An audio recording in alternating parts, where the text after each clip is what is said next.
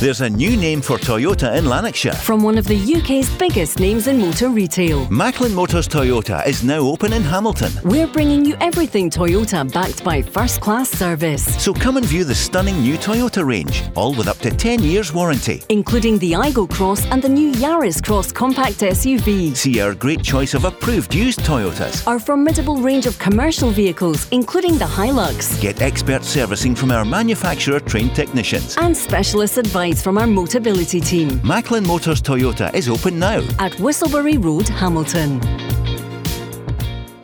The Go Radio Football Show with Macklin Motors. New Toyota showrooms now open in Glasgow and Hamilton. Let's go! Good evening, this is Paul Cooney with two of the very best. Leanne Crichton is with us. She was at the heart of things on Monday night at Darvel. And Andy Walker, who is at the heart of, well, just about everything that happens on TV on sport. Leanne, yep, you were at the centre of the sporting universe in Scotland. In fact, you were tuned in to us on the way down.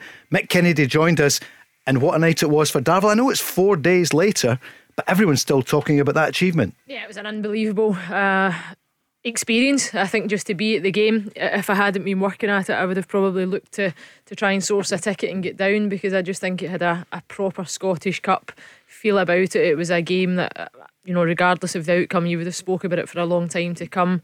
Uh, the difference in the two sides, but credit to Darvel. I thought they were excellent on the night. Uh, we know, you know, how poor Aberdeen have been, and, and certainly an unfortunate time for, for Jim Goodwin and his players. But take nothing away from Darvel. I thought the game plan that they had, they executed it really well so brave. Everything you ask your team to go and be. I thought the fans were brilliant on the night as well, packed the place out and that gives you that extra bit of energy mm. if you're a player on the pitch. So, no, a huge night and one that we'll speak about certainly in, in Scottish mm. football for a long time. Was that one of the most exciting programs you were ever involved in live football? It was. I think because the build up as well. I think mm. there was a not every game you go to has that same feel good factor because it, you don't have that David v Goliath type tie.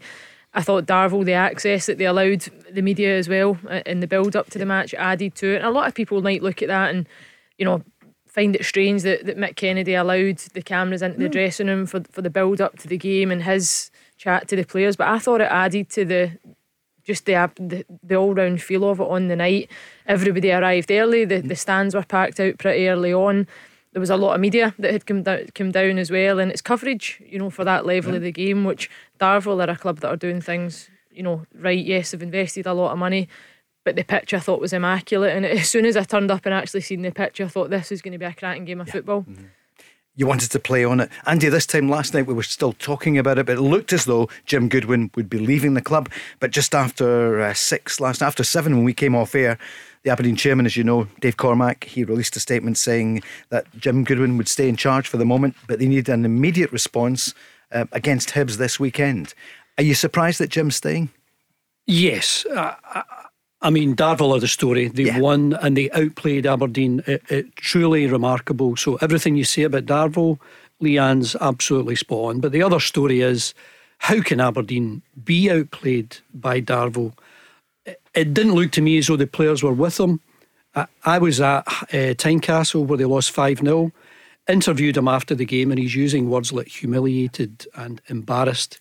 He used the same words again I don't know what Dave Cormack is doing. It strikes me as though he might be buying himself a bit of time. I'm sure right now he'll be gauging who's available if it all goes wrong for Jim Goodwin.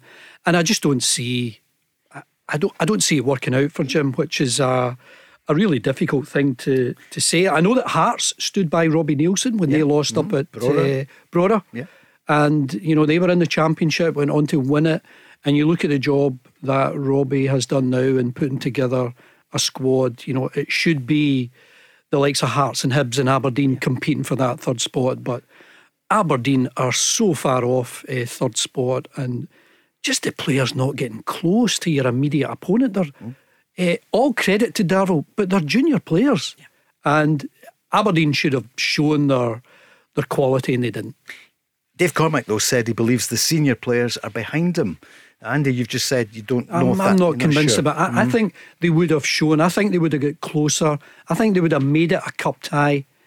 Um, th- there was nothing about their performance that I thought this is a big reaction to that humiliation and embarrassment at Tynecastle. There, there was nothing Yeah. about it. I thought beforehand, and what would I know? But I would have thought it wouldn't require a major speech from the Aberdeen manager. You know, the humiliation against Hearts, the recent defeats. Come on, get, this is the cup tie. We are the favourites, but treat it like underdogs and go for it. But they just didn't. It's strange the way they played. They were so slow. Uh, what do you think? Do you think the players are behind them? it's hard to to believe it based on the, the performance. I'd be interested to know even who the senior players are because I actually think Aberdeen are. Uh, correct me if I'm I'm wrong, but they're one of the youngest squads in the top flight as well. Just now, they don't have many senior players, true. and if Yeah. you're considering the likes of Shinnie, who's just Yeah. come back to the club, or a Joe Lewis who was frozen out Sure. and a second goalkeeper.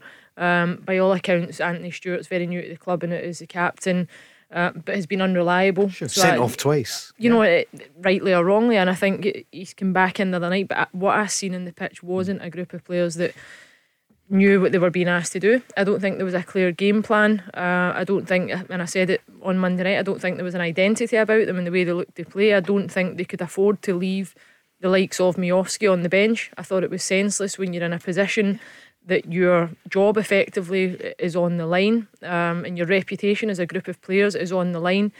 I would have been knocking the manager's door and demanding that I was starting that game. I don't want to be rested. Um, even Shinnie, who's come to Aberdeen, I don't understand it. it. Maybe he's coming. They don't want to risk him in a fixture like that because he's going to be really important for them in the league.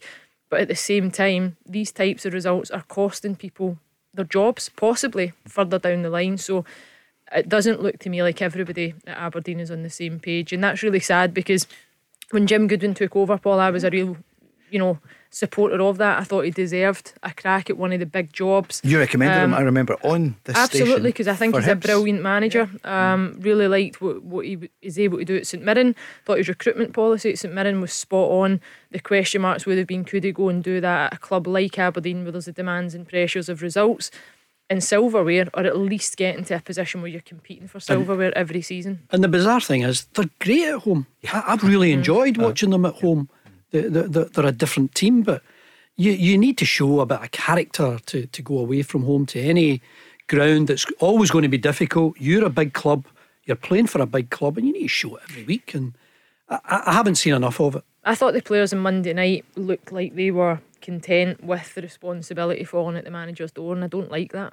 Yep. I don't like it because I thought players could give more. I thought players could change the game. Um, even Anthony Stewart, as an example, I watched them towards the end of the game, 10 15 minutes to go, and as a back three, they were, and they push one full back on, and they're moving the ball sideways, unopposed.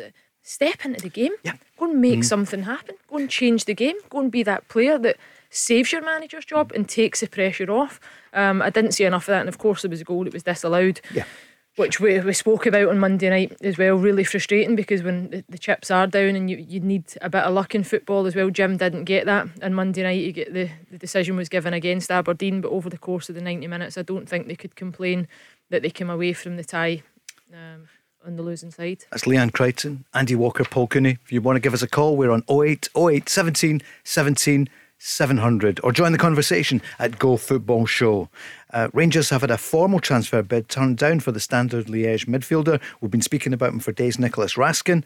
That's uh, on Sunsport at the moment, but um, looks as I think they'll go back in with a bigger bid. We don't know yet, Andy, but What is the bid? they've- the bid it's unreported at the moment. They obviously got Todd Cantwell, as we know, a few days ago, but uh, they've rejected whatever it has been. It doesn't say how much it is. We are checking to try and find out. Uh, he- He's been very honest and Yeah. open and upfront about it, names. Even he's, you know, he's, he's. I- I think Michael Beale's been quite happy to uh, to talk about names that are thrown at him by uh, journalists. He, he seems to recognise every name. He knows what they're all capable of. Um, I don't know whether it puts a wee bit of added pressure on Ross Wilson to actually get them in the door. I think it does. I think it does too. Um, and uh, still a, a bit to go before the window closes, but I think it's pretty plain to see with the amount of players that are out of contract. Michael Beale clearly wants to put a stamp on this squad, get his own players in, and players that he believes that he can trust. Would I be right in saying that Raskin has been linked with Rangers for the best part of a year? It has been, it has been mentioned Which before. is Yeah. interesting that he's also now linked as a, a Michael Beale signing. you know, yeah. then we've we've cast out over who is making the signings at Rangers and who Mm-hmm. makes the the decisions. Um, but Andy's right. You know, Michael Beale's very forthcoming with his his interviews and the information yep. that he, he gives back. If anything, maybe he gives back too much at, at times. It's a lot It's good of, for the media, though. Yeah, no, yeah. absolutely sure. is. Yeah. Here's what he said about transfers the other day, and it wasn't much. We're definitely going to bring some players in, and uh, and one or two might go the other way as well. But there's nothing on that specifically today. And he was giving the players, the current squad, some days off. Yeah, I'm going to give them a couple of days first, just to just to relax. They've seen a lot of each other and been in a lot of hotels this week, and they probably are hating listening to my voice because obviously I'm uh, getting into them a little bit. So going to give them a bit of a breather, and then we'll. Um, we'll get ready to play St Johnstone again at home, and hopefully there'll be uh, one or two new faces in the starting lineup, which I'm sure then you'll stop asking me the same questions, gents. right, guys? If only an excuse was still on, it would be brilliant these days, wouldn't it? Michael Beale would be easy to do, I would imagine. I know a lot of people do. Yeah. He's great for the media, and of course, Ange Postecoglou, uh, our own Grado imitated him last week. We'll see if he does his Michael Beale. It's an entertainment sport supposed to be, but my goodness, VAR is trying to suck all the joy out of football. But before we get to that, um, let's talk about a big name, huge name. Rangers fans absolutely loved him. Came from Dundee United, went down south. He was a toffee man, wasn't he? He was Newcastle as well. He's back in football, Andy, and you've got news about Duncan. Duncan Ferguson's the new yeah. manager at Forest Green, and uh, I think I think people at Sam Allardyce, who you know was at Everton for a short time, I think he said recently that Duncan could he could do the Everton job because everyone would react to him because he, he almost bleeds Everton, doesn't he? Mm. Um, that's his club. And uh, yeah, he's gone to Forest Green. He obviously wants to get out there and, and uh, do things on his own, but it's not at Everton, it's at Forest Green. And it's always interesting when you see uh, players with a fantastic playing uh, career. Some get a chance at uh, the big club, some don't. And, uh, you know, he, he seemed quite happy to be the number two at Everton for a lot of years. It was his club. He stepped in uh, as an interim manager, I think, a couple of times. Successfully. Yeah, yeah, and did it yeah. successfully. And that's why a lot of people thought he might get the job on a permanent basis. But it hasn't happened. He's been away for a while, of course. So, did you um, play against him? Did you? Was he just coming through? I think would have played against him when he was coming through at yep. uh, United. Yeah, and so, he was one of those we've spoken about it before, exceptional young talent. Not just with his six foot five, whatever the head, his uh, I remember his overhead kick playing yeah. for Scotland, but then he had a hmm. he'd have fallen out with the SFA about his well, yeah, ban and all the rest well, of it. I was at that match, I remember. So to be fair, that's not one you'd want to go back on. I'm sure he would regret that, but. Leanne, Duncan Ferguson, good to see him there. It's strange though that he's going there at a time when Everton need a bit of stability, even in the short term, to stay in the Premier League. No, I know, I know. Uh, be interesting to see how he gets on because he's, he's spoken really highly of um, Everton. He's been there for, for such a long time. I don't think it's a bad thing to go out and, and go somewhere else and get a different feel for it and put your own stamp on it. A new group of players, try and gain their trust, uh, work with you know different club um, officials and whatnot. I'm sure there'll be certain demands. Forest yeah. Green are a, a, club that are looking to go places as well. And then at some point, maybe down the line, he will get that Everton job eventually. Um, and whether people view it on merit, I'm sure they would be happy for him to get it. And now, as Andy mentioned, I think everybody would react. But I think to go and, and have success elsewhere and, and then come back to Everton would be the perhaps the perfect story for him. Certainly would be. Some other news uh, Galatasaray have been linked with a move for Ianis Hagi, and Rangers fans would just love to see him back. He should be back in the next month or two. But um, I was going to say he's yeah. doing well to be linked with, with moves when he's been in the sidelines for so long. Um, busy agent, maybe we don't know. Possibly, yeah, possibly. possibly. 08, 08 17 17 700. That's the number to ring to speak to Andy Walker and Leanne Crichton. Andy, can we share the fact that you, where were you at the weekend? You were in Sunderland. Uh, I'd rather not go over that. It was okay, a painful uh, journey, but I'm down in Northeast again. Yep. Uh, this weekend, I'm going to do Middlesbrough against Watford. I'm just wondering whether uh, Ryan Porteous, uh, the Scotland uh, man, who's obviously with Hibs, and I'm just wondering whether he might get some game time with, with Watford. I think it was you that yep. told us that Watford were in last week when everyone thought he was going to, to Blackburn. But right. yeah, I noticed um, that because we said it a couple of times, and yeah, uh, it, yeah it's coming to pass. How do you think he'll do at Watford? I, well, I, I, rate him as a player. Yeah. I, I think he needs to get rid of that element of stupidity that he's got in his game where he wants to get involved in daft things. But I think, given the Uh, just the nature of that league, it's such a hard slog. 46 league games and, and then all your, your cup games. Uh, you don't get much time for, for rest, for coaching. So I, I think he's the type of player that could be an established international player if he if he just concentrates on his game. And matures maybe, Leanne. You Yeah. see a lot of football. Is he maturing? I think so. Hmm. Yeah, I think so. I think this past six months he- he's he's been better, more focused. I think even in the derby, I only caught a, a little bit of the, the Edinburgh derby, but I thought he looked really in the zone. I know the result didn't, you know, go the way of Hibs certainly, but he looks like he, he's beginning to now understand it, and that will be the challenge if he goes to a club like Watford, as Andy mentioned. The the scheduling is so hectic. There's certain demands and expectations. There's not a lot of time to recover between games the question mark will be can he live up to that and offer the consistency levels required to to go and do the job. But I think it'll be good for him. You know, I think he's he's probably now got a reputation in Scotland, albeit still a very young man, that he is this pantomime type villain. And for him, it's an opportunity to go away and really establish himself as a top footballer. Kevin Nisbet speaking with Millwall. It's around £2 million now. It's one of the great mysteries, isn't it? Why has he not been picked up by Rangers or Celtic? Well, you look at it from Hibs' point of view. If you're losing Porteous and Nisbet in this window, I think you're looking at the bottom six uh, for Hibs. I can't see them challenging in the top half of the table, given that Livingston are producing the goods again and look as though they're, you know, they, they might even be looking up the way towards Hearts as, uh, you know, trying to trying to catch them. They're certainly, you know, mixing it with the likes of Aberdeen uh, and Hibs, but they're two huge players. Since he's come back from injury, uh, Kevin Nisbet has been the one getting most of the goals, the great hat trick at Fir Park. Um, the goal at Ibrox, they didn't get any points there, but I just think that showed the level of sharpness that he was back to very quickly. So losing his goals, losing the influence of Porteous, uh, it doesn't bode well for Hibs.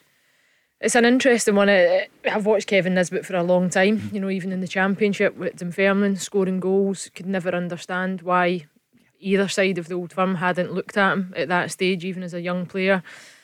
Then he, obviously he goes to Hibs, he's injured, he's bounced back, he looks as if he's mentally and physically a lot stronger. For me, it would be a no brainer, and, and regardless of what that transfer fee would be, I think when you look at the money that, that Rangers have spent in certain windows and certain players, it comes with no guarantee that they will settle in Scotland, that they will hit the ground running, that they will score goals in the team that they're in, in the system. Kevin Nisbet ticks all of those boxes. He knows the league, he knows exactly what it's about. Lawrence Shankland is another one I could never yeah. understand why, even when he, he ended up at Beerschot, that, that Rangers or Celtic didn't look at him.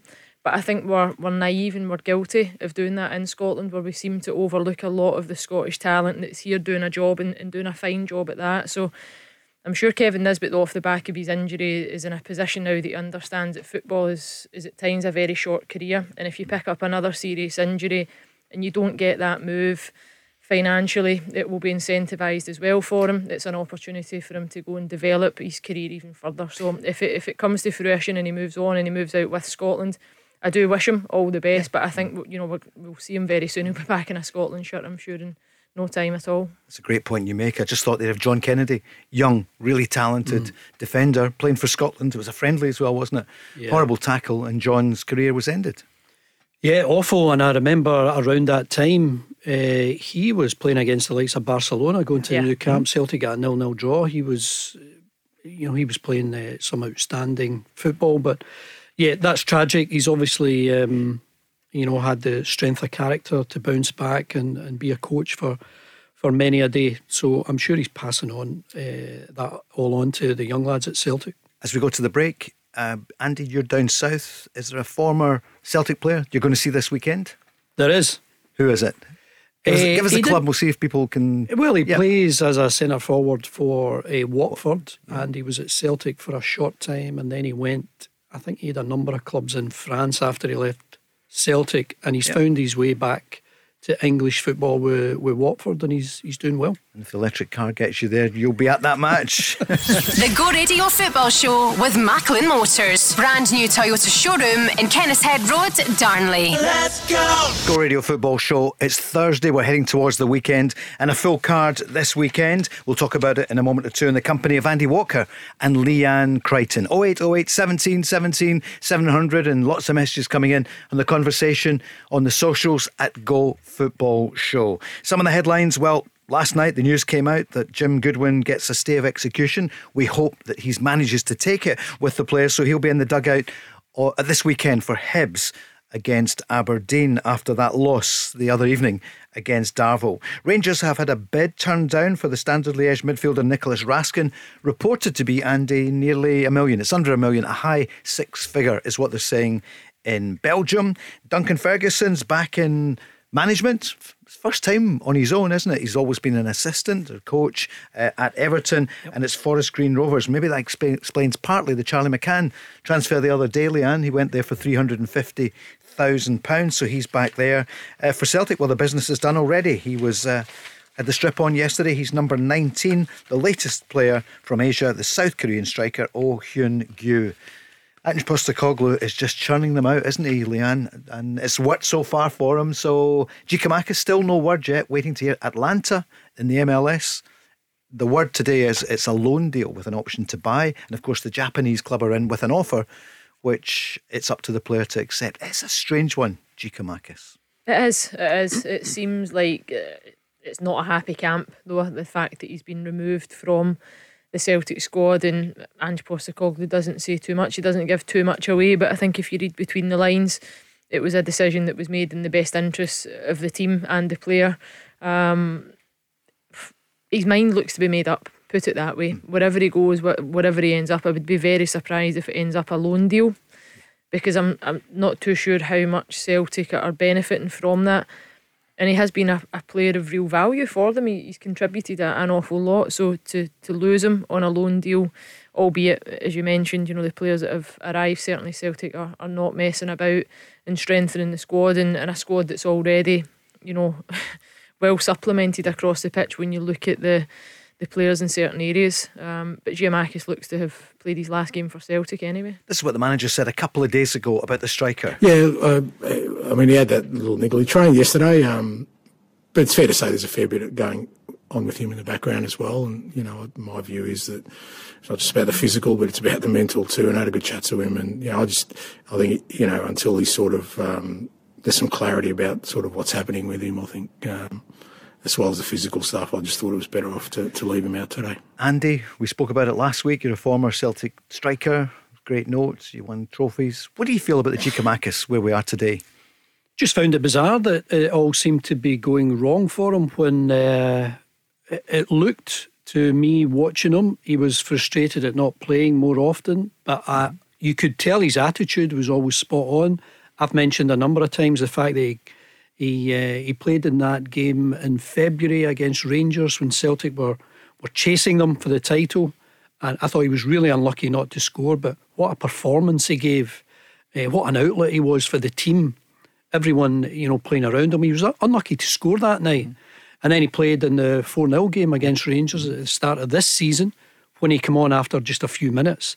And again, he was outstanding against your your your biggest rival. So his record is very impressive, and I've no idea what has changed in s- such a a short period of time. But it does look as though they've got someone similar in terms of stature. Again, we know well. I know nothing about the South Korean football market, so. Um, Come on, I think I think Ange Postecoglou has done enough good business for him, eh, for for fans rather to trust his judgment. Where did you think he might go? What kind of club? Would it have been lower end of the Premier League? Giakoumakis, yeah. came from Dutch football. He'd scored goals there. Um, I think if you're scoring goals in Dutch football, everyone is looking at you. Yeah. So, um, I mean, I see a lot of Championship football in England. He absolutely could play for uh, some of the top Championship clubs. Uh, could he get a lower end uh, Premier League club? I'm sure he could as well, but honestly, they scour the, the globe for for players at all of these clubs, and the money that they have at their disposal, it's and the, you you still get that. I can still feel it. I still speak to people, and they, you know, they a lot of people don't rate Scottish football. So No, they don't. You Sure. uh, you know you're still battling against that most weeks. We're just looking at Sky there, and the picture was uh, of Big Dunk, Duncan Ferguson, the new manager of Forest Green Rovers, having a huge burger there. I think Is it it a was. vegan burger, Ah, isn't maybe it? it is. Is yeah, the- yeah. it's the Oh, problem. There's no sound up. Andy. They are the Yep. greenest club Yeah. in, course. in all but name. So there you go. We'll be all right with that. Big Duncan. Must be, must have been part of the part of the contract. exactly. so we wish him well there. We see Bielsa there, who's going to be the new Everton manager since I saw you. Of course, Frank Lampard has gone. I mean, when you think of the pressure on him um, and David Moyes at the weekend, could have been either, I would imagine. So David Moyes uh, They called it the El Sacchio, or, They did. It was- it was- and they, they were right. Yep. Whoever lost was was going to go. And actually, Jimmy's been on the socials here saying, "Is it this weekend Hibs against Aberdeen L instead of Classical Yeah. Sakiko to the new managers? Well, they are new managers, It's aren't brutal, they? Isn't it? Management is brutal, and but, but the money comes with it. I the money comes with Yeah. it absolutely and uh, I think the the pressure that they're under I think when you look at Lee Johnson the amount of players that he or, the club have brought in and they don't seem to get a lot of game time he's losing it looks the likelihood is he's going to lose two influential players in this window. So um, I, I totally understand having lost in the space of three weeks back to back against your biggest rivals 3 0 I totally understand why the Hibs fans are uh, beginning to turn away from them. Two clubs with American owners. I'm not for a second saying that there's a pattern there. Leanne, did you manage to speak to Dave Cormack? Because in Monday night, he was so centre stage, wasn't he? Such a small Yep. stadium there. You could see him, the bright. I seen him tie. briefly Yeah. on, the way out. It was the first time I, I had met him properly um, and had a brief chat with him. To be honest, he, he was very calm, um, spoke really well. You could tell that he was probably a, a bit in shock with mm-hmm. the result, uh, as a lot of the, the Aberdeen fans and board members that were present. But he certainly didn't seem like a guy that was uh, irate or overly frustrated. You know, I think he's a businessman. He can he knows how to conduct himself in that environment. I suppose when you speak to the media as well, but uh, he seemed pretty calm, and he didn't strike me as as a man that was you know on a mission mm-hmm. to sack anybody or remove them from a position. And by all accounts, he, he took a fair bit of time after that night to come to the decision and put out the statement, rightly or wrongly, whether it's what Andy says that he's perhaps buying some time and looking to see how it plays out. But I think the fact that he was he was present and he was at the stadium, he was at the match along with, as I say, the board members and, and everybody else affiliated with Aberdeen. They were taking that game seriously. What was it like for you watching it on the telly with Willie Miller? You know, one of the greatest ever. Uh, you can't speak for him, but what do you think? What's how was he in the night? I saw him on the television, but privately. frustrated, sad, I think, because I, I don't think any of these guys that have that strong affiliation with the club and that emotional connection that you ever want to see them performing badly. I think Willie Miller envisages Aberdeen uh, getting back to, to where it once was, maybe not on a European level, but certainly domestically being one of the top clubs that we, we speak about with regards to silverware.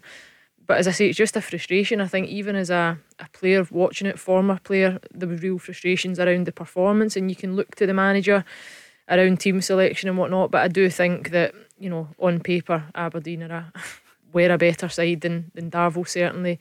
And regardless of how you go and shape them up, they they should have been able to problem solve certain scenarios a bit better themselves. But um, both Hibs and Aberdeen just now, I think there's a real disconnect between one the expectation of the support and the understanding of those in charge of what that expectation level looks like. And I don't think either side at the weekend will accept anything other than three points.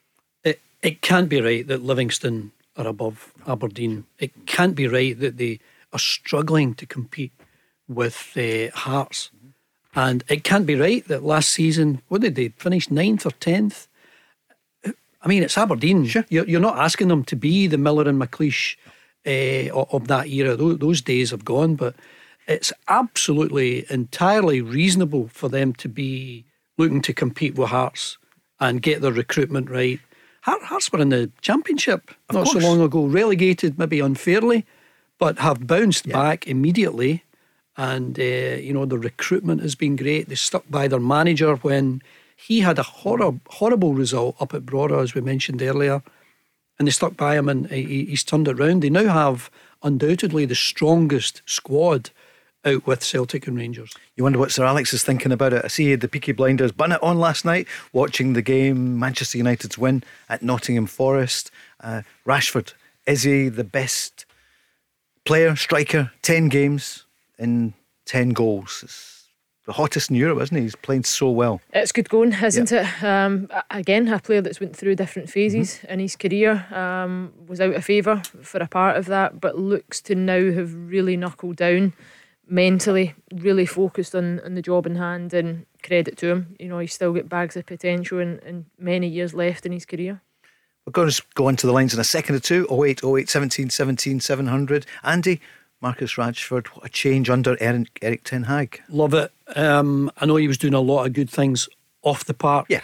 You know, in, the, in lockdown and he was looking after for uh, people, but he seems to be concentrating more on his game and he's absolutely flourishing. It's great to see. I mean, to score that goal last night as he did, picking the ball up in his own half, uh, he's just so exciting to watch. Rangers fans, what do you want to see happen? Who do you want to see come in? And who do you want to see go? Is there anyone you want to go out in the next few days? Andy, five days, five hours, 23 minutes to go. It's been quite a long January, isn't it? Or is it just because payday hasn't come yet? I actually think it's been quite quick. I don't know Do if it's just yeah. because I've been so busy. Yeah. Um, hopefully, other people's Januaries have felt the same. But no, the transfer window probably seems like it's been open for an eternity. Just looking to see if there's anyone else has come or gone today, but no, nothing major. Um, Hibs we spoke about a moment or two ago. Hearts, they've for them as well. They get some top players to come back, but here in the West Motherwell got a new player yesterday as well. We mentioned that in the programme last night. Riku Danzaki from the J League club, Consadole Sapporo. He was at Brisbane Roar, a midfielder, your old club. Oh, I remember the days yep. they would turn to their youth academy. They yep. would turn to their reserves, and and, and I'm so grateful uh, to Motherwell for giving me Tom Boyd, Gary McAllister, uh, Fraser Wishart, play, yeah. players like that. We got an opportunity to perform, but now even Motherwell are scouring the globe uh, to get players in. So what's happened? I mean, why are we recruiting so many people from abroad and not giving you? So is the talent not here?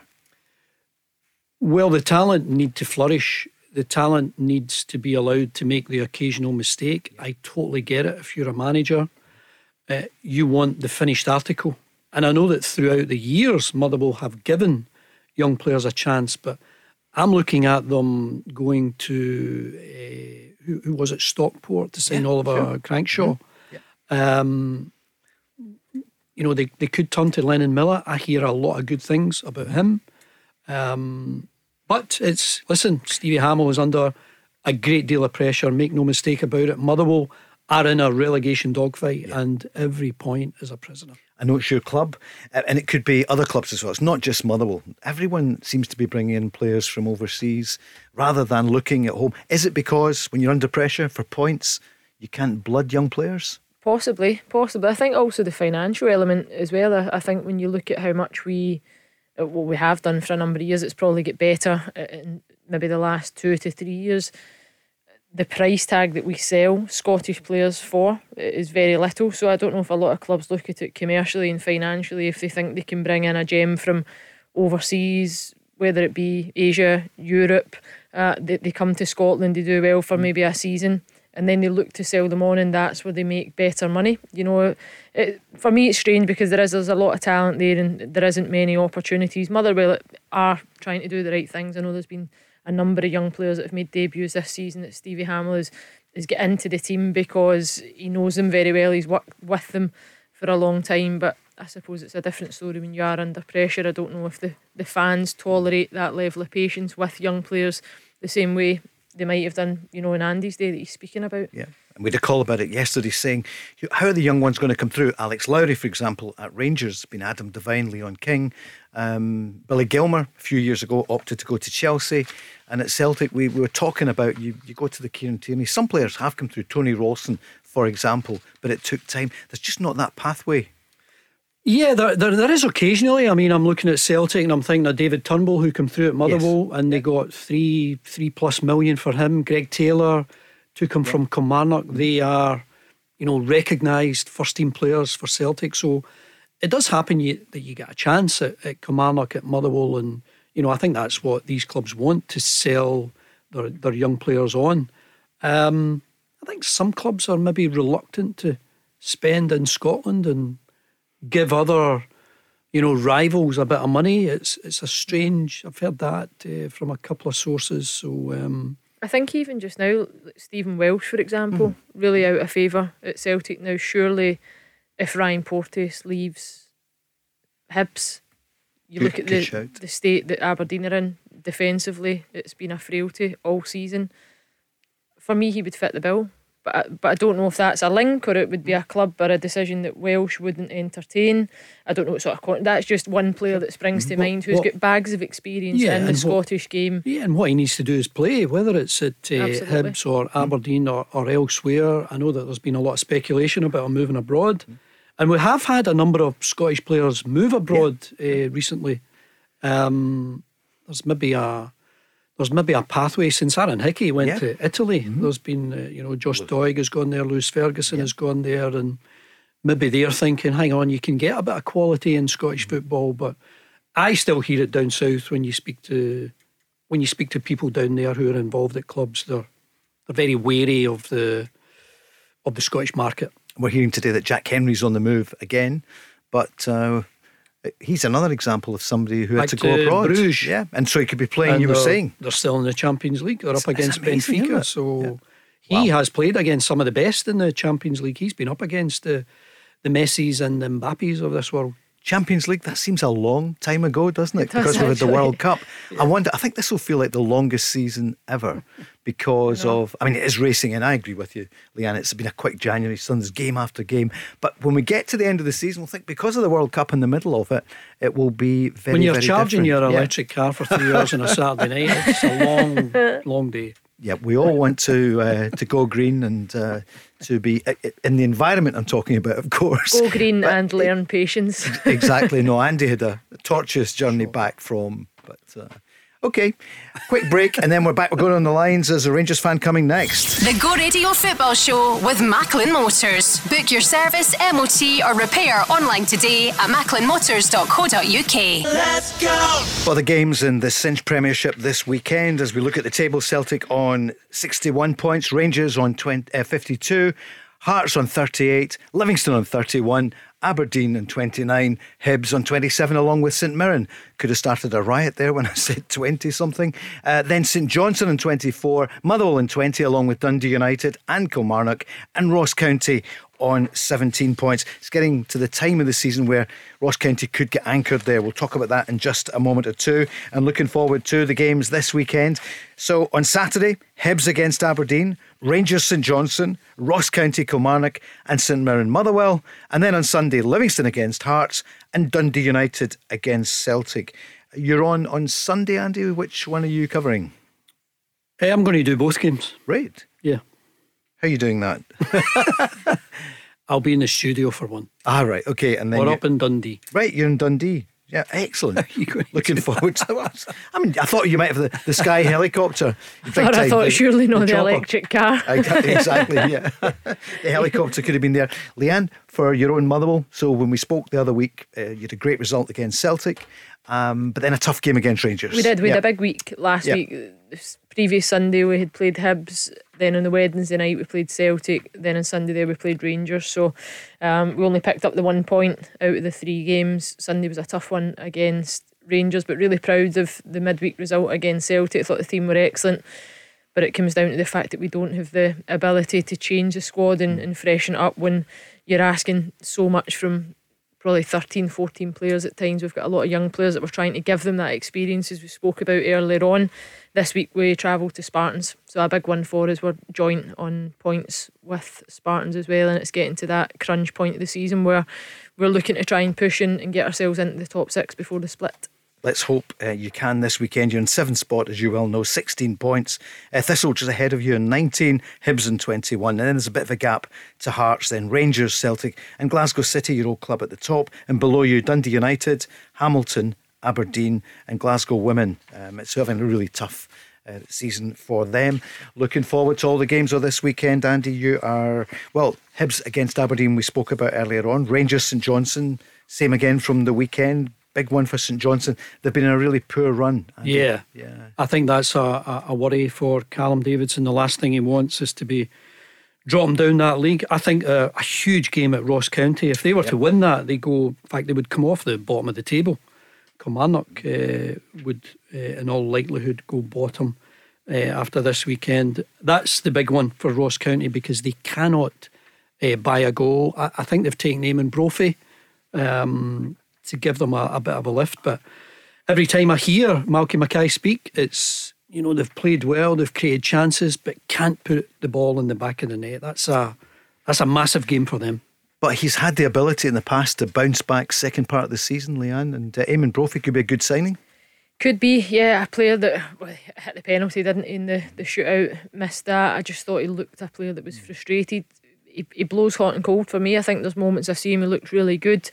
But I don't know if a lot of that is down to confidence. And maybe when you're in the team and out the team, you don't get that run of games and I think he likes to be the main striker. Um, I don't think he, he was that certainly um, at St Mirren, so it'll be good to see. You know, hopefully he can hit the ground running because all those teams down the bottom, and when we get back to Motherwell, they're a side that you know they've probably they've scored more goals than certain teams, and I think when it comes to it, that might just see them okay. Kilmarnock at times have struggled, Ross County have struggled, and we mentioned the run that St Johnstone are on, but it's still very very tight, isn't it? When you look at it, really from you know eighth down to 12th. Mm. It can change. A couple of games, a couple of good results, and you find yourself up the table, and a couple of bad ones, and you're, you're rooted to the bottom.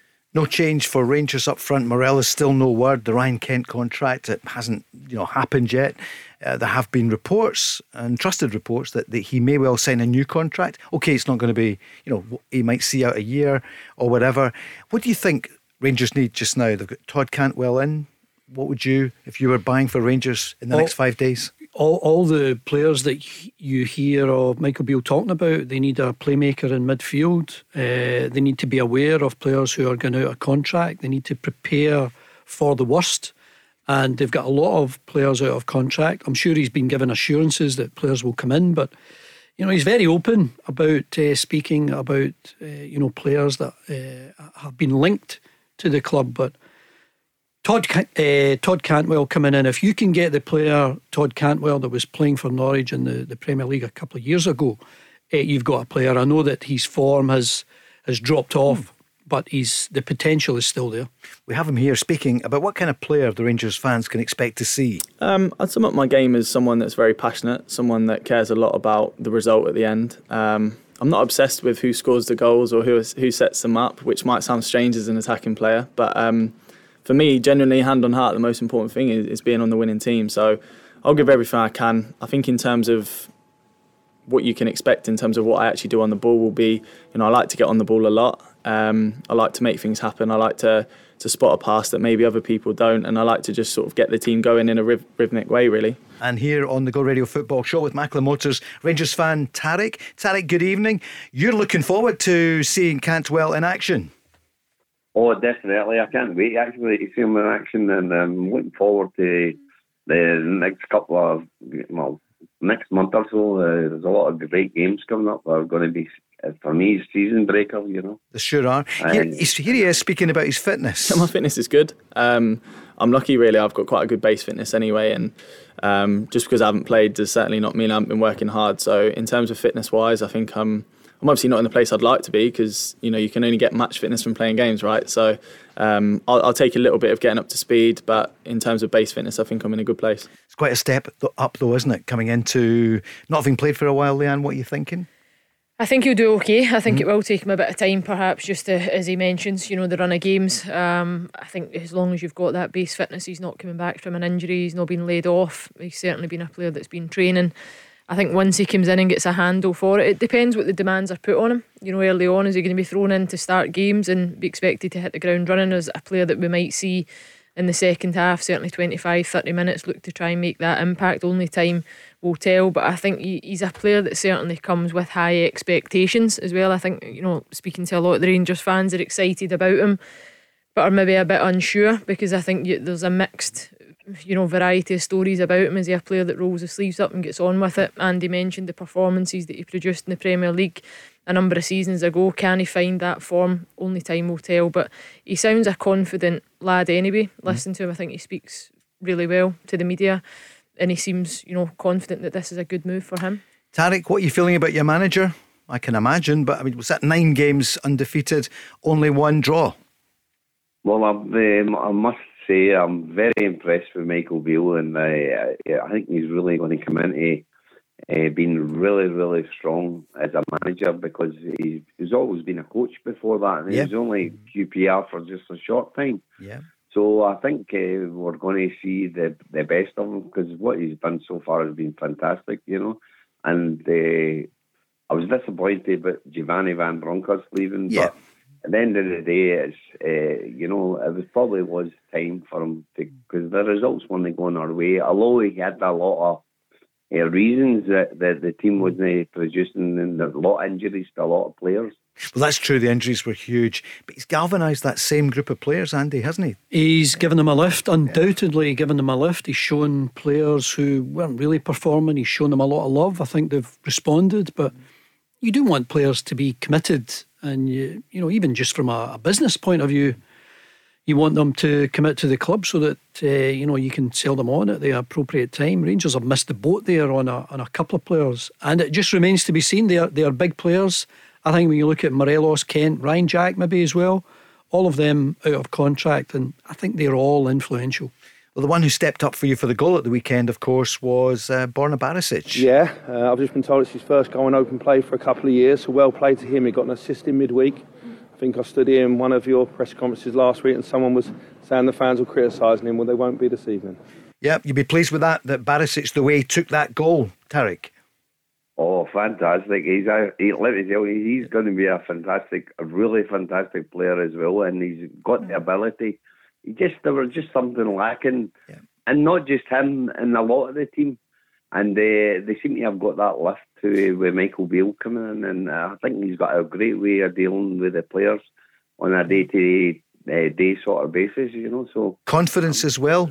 Leanne, you can see. Yeah. Conf- confidence in any player is huge, you know, and I think especially the modern game where there's so much scrutiny over every performance.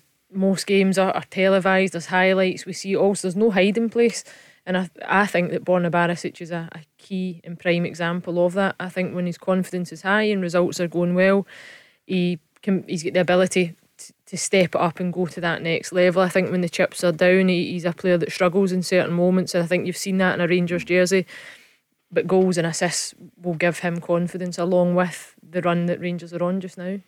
And Andy Yilmaz was chasing him for the spot for a while, but he's been out injured.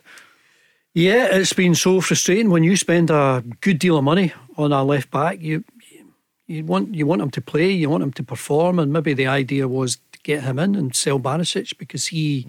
Was on the back of some tremendous European performances. You could have got a lot of money for him when he was at his peak. So he needs to build that back up again. Tarek, thanks very much for calling. 0808 17 17 700. Enjoy the games at the weekend. And also, I know you were looking forward to next midweek as well.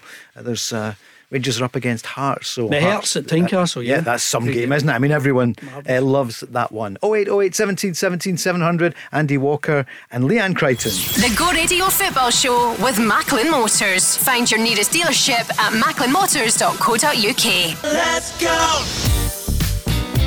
There's a new name for Toyota in Lanarkshire. From one of the UK's biggest names in motor retail. Macklin Motors Toyota is now open in Hamilton. We're bringing you everything Toyota backed by first class service. So come and view the stunning new Toyota range, all with up to 10 years warranty. Including the Aygo Cross and the new Yaris Cross compact SUV. See our great choice of approved used Toyotas. Our formidable range of commercial vehicles, including the Hilux. Get expert servicing from our manufacturer trained technicians. And specialist advice from our Motability team. Macklin Motors Toyota is open now at Whistleberry Road, Hamilton.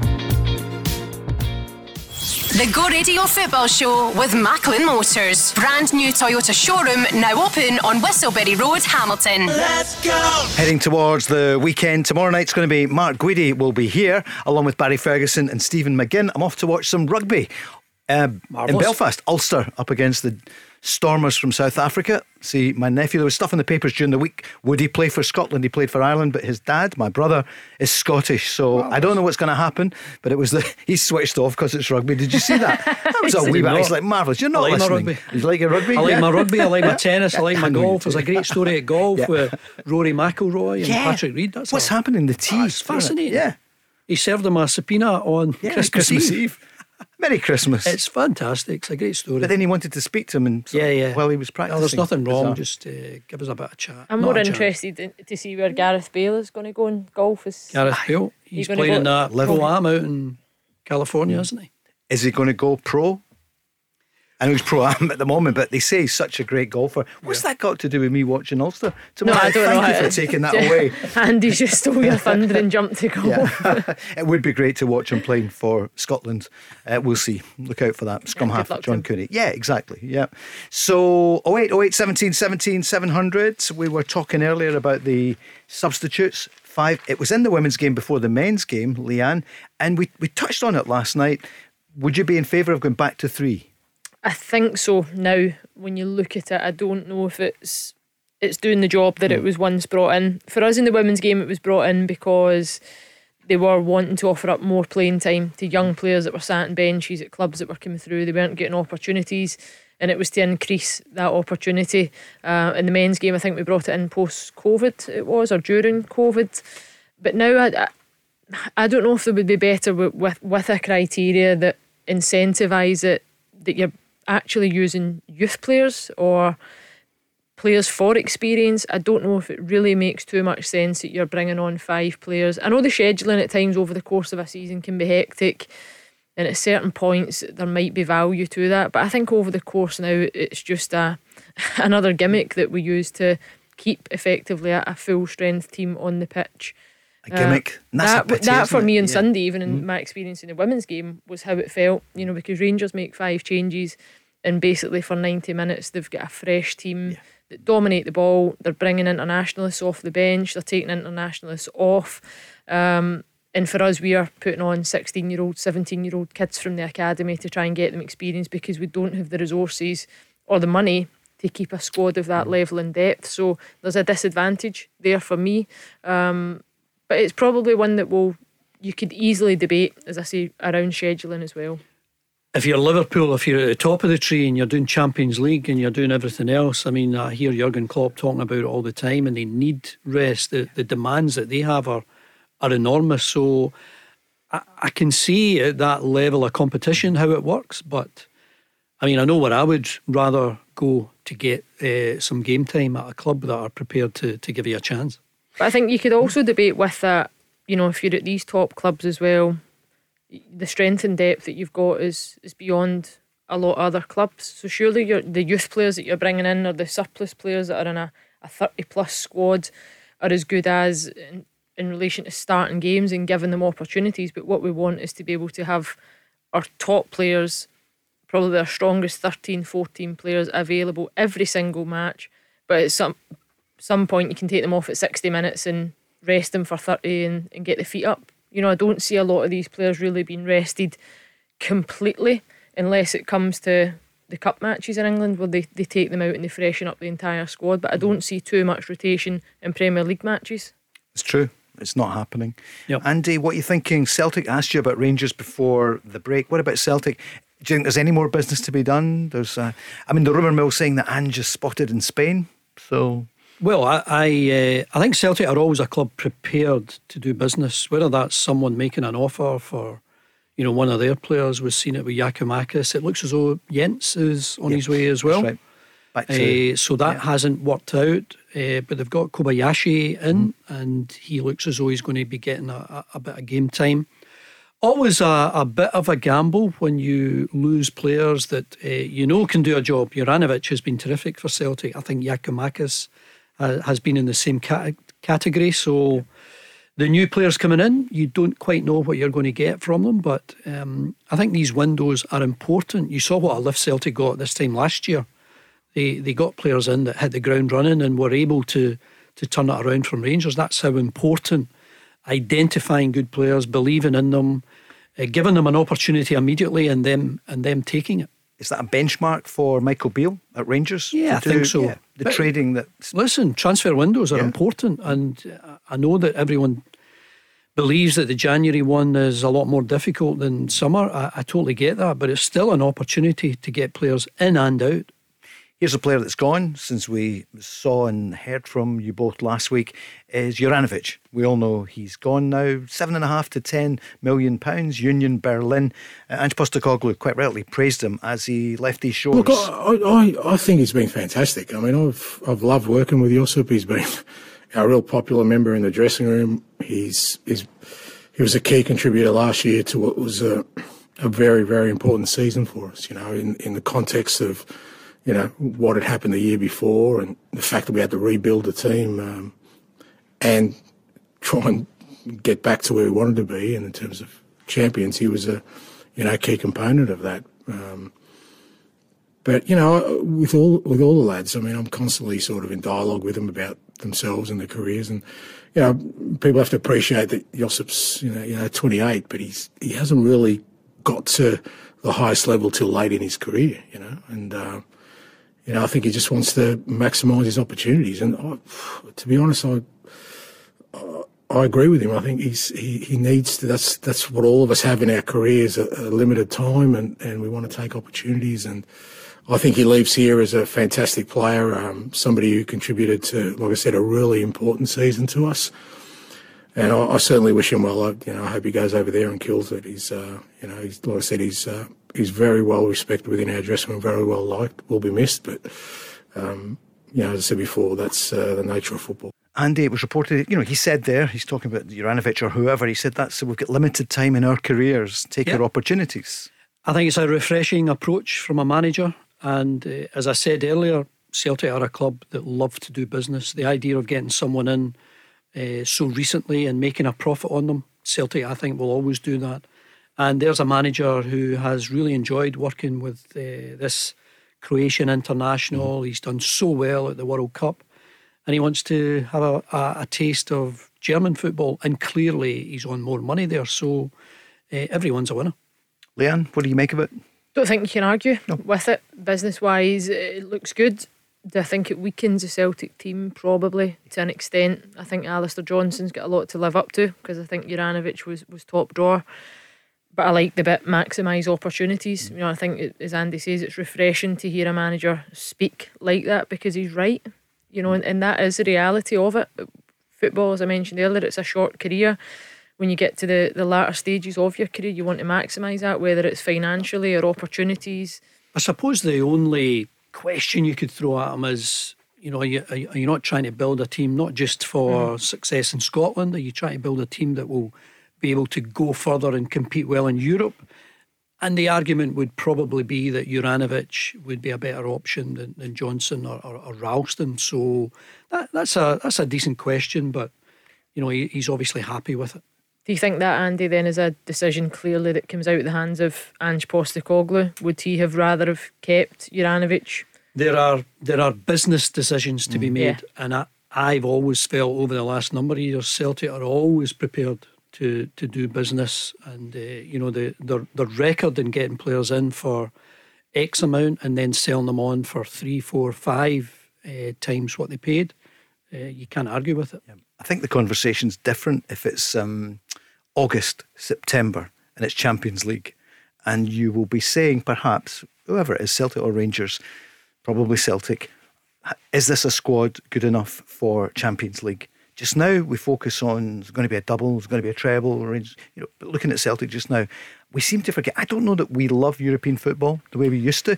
It's yeah. so much is defined by what we do here against each other. Rangers. Yeah, I think my experience yeah. at Celtic is that uh, you'll get a lot of supporters who just want to dominate yeah. uh, at home. They want to be above Rangers. They want to be top dogs, and that's enough.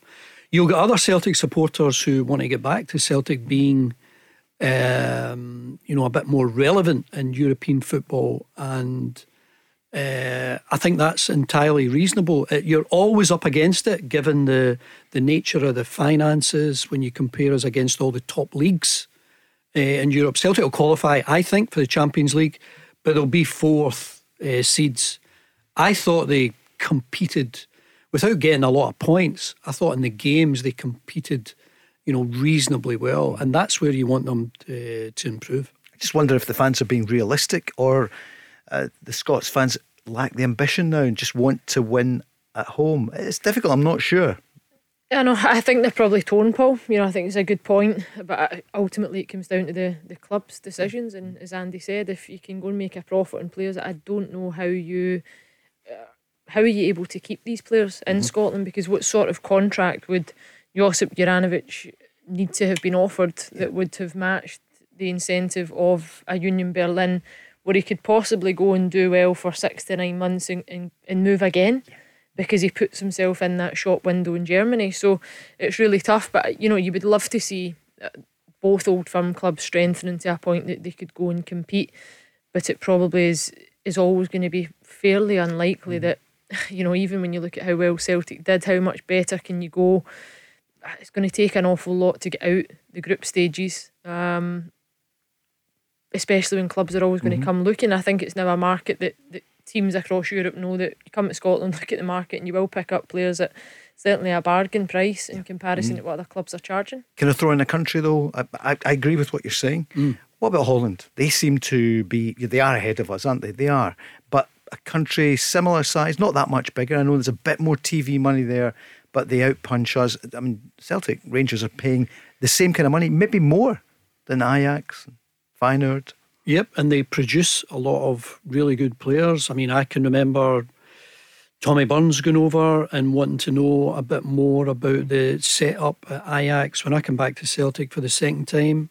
And uh, he went to Holland and got uh, Pierre Van Hooijdonk. Of course, I remember and it well he, that day. Yeah, he was he was good value for money. Mm. Uh, he was outstanding, but he too had ambition. He wanted to play in England.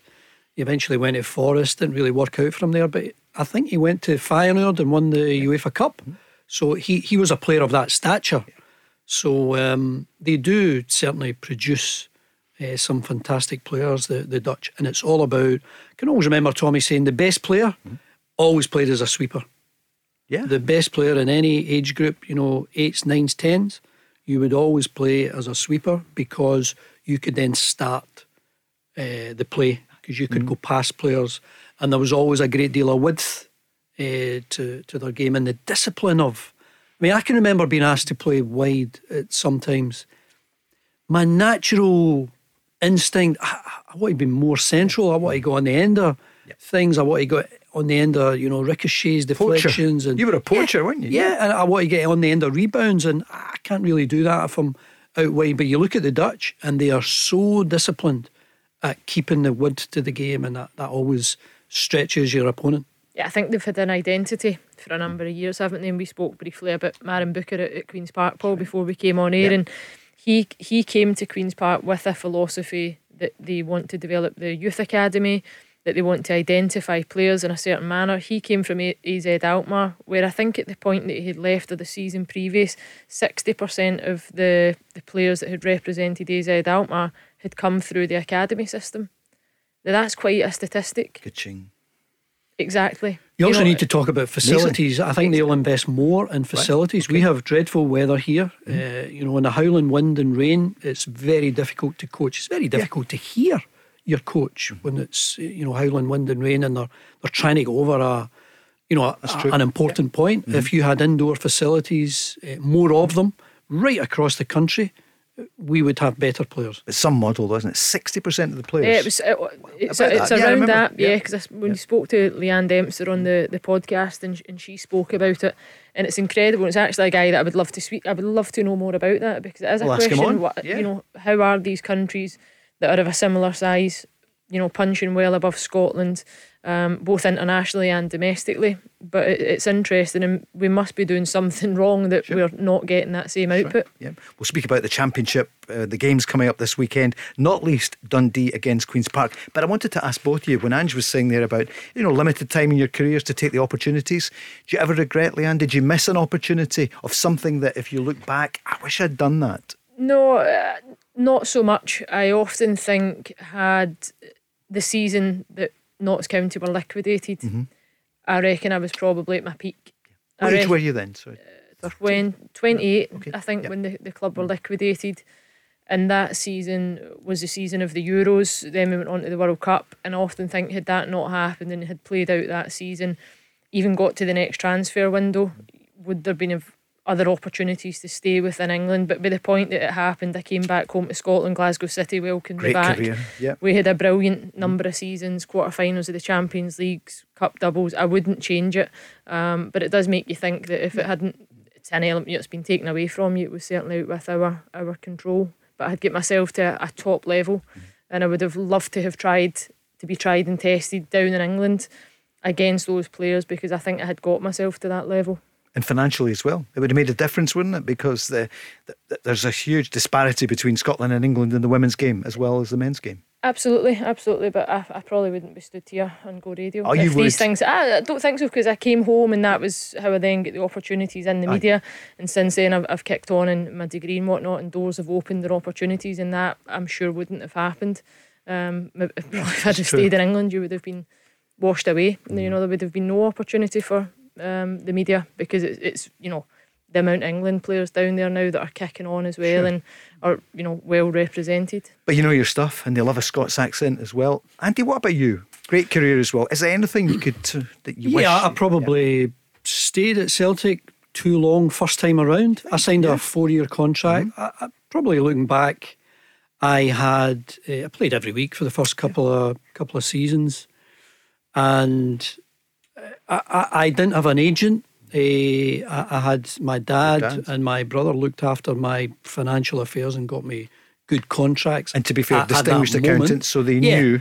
Yeah, but Uh, I, I wasn't aggressive, and per- I, I was on. I knew I was on a short list to go to Metz in France, and uh, I just wasn't aggressive enough in pursuing it. I mean, Celtic were my team. It's very easy to uh, to to be in Glasgow. I had a a wife and young family, so that was a, a big consideration. But if I was looking back, I should probably have been more aggressive uh, in in chasing that. And um, but I mean, playing for Celtic in a in a winning team, it, it, it never got any better than that for me. But I really enjoyed my time down south. Um, I probably went to when Liam Brady came in.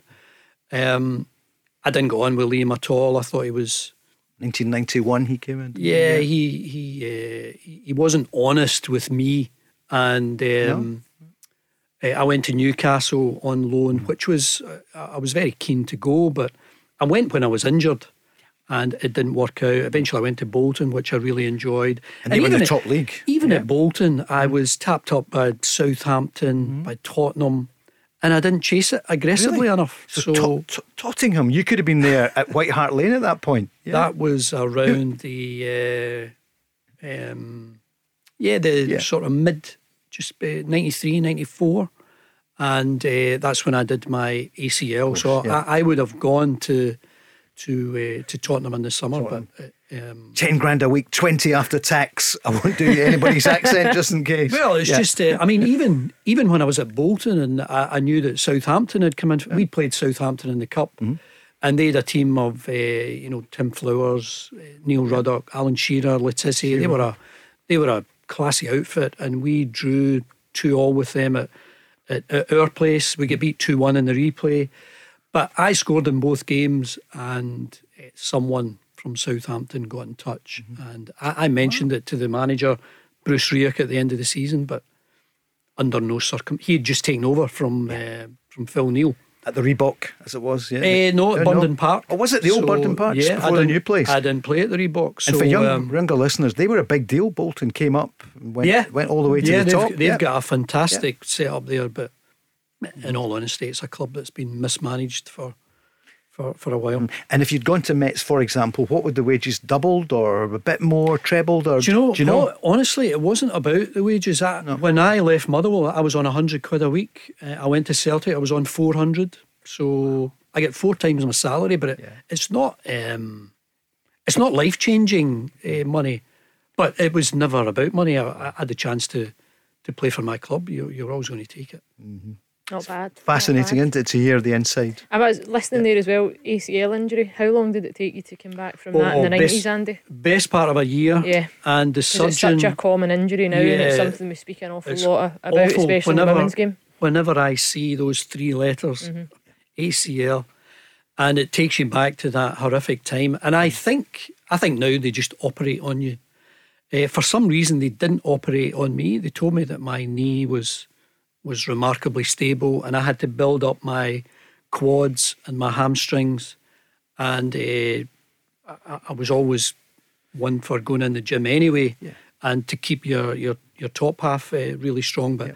I think now they would just operate on you. But it was mm. pretty much a year, um, night, maybe ten months before I get back to playing a game. You can't come back maybe, too soon, can and you? maybe Sorry. you you can't come back too soon. But then maybe twelve months before I got into uh, the first team. team again. Yeah. Quick break and then we're back on that and more. That's coming up here. Leanne Crichton, Paul Cooney, and Andy Walker on the Go Radio Football Show. The Go Radio Football Show with Macklin Motors. Book your service, MOT, or repair online today at macklinmotors.co.uk. Let's go! Five days, four hours to go on the transfer window. I go on my tiptoes there to see over on the screens. Leanne Crichton and Andy Walker are with us. Great double act here tonight. Tomorrow night, Stephen McGinn, Barry Ferguson, and Mark Guidi so uh, it's been a good week we've had. Who's hosting? I mean, it's Mark Guidi. Yeah, so there'll be some great questioning. It'll be concise. It'll be on the ball.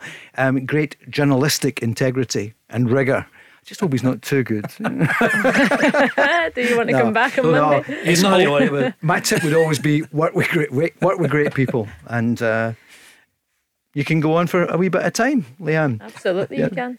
Um, I was going to say, could you have been gone to any other club this season or whatever? Do you, is there anywhere you'd still like to play? Because you're playing and coaching. So, uh, my question would be, coach, is that the next step for you? Because I know you've been studying, you got the degree, first class honours. It depends. Yeah, it depends. Yeah, I think what opportunities present themselves, mm-hmm. um, or if you would be considered for other opportunities. But also, I would, you know, I'm at Motherwell just now, and yeah.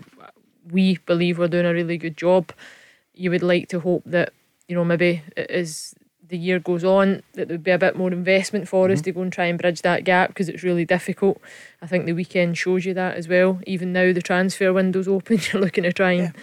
bring bodies in, but it's difficult to try and incentivise that. So I think you're only ever going to be able to take that opportunity so far. But I love it. Love working at the club, love working under Paul Brownlie.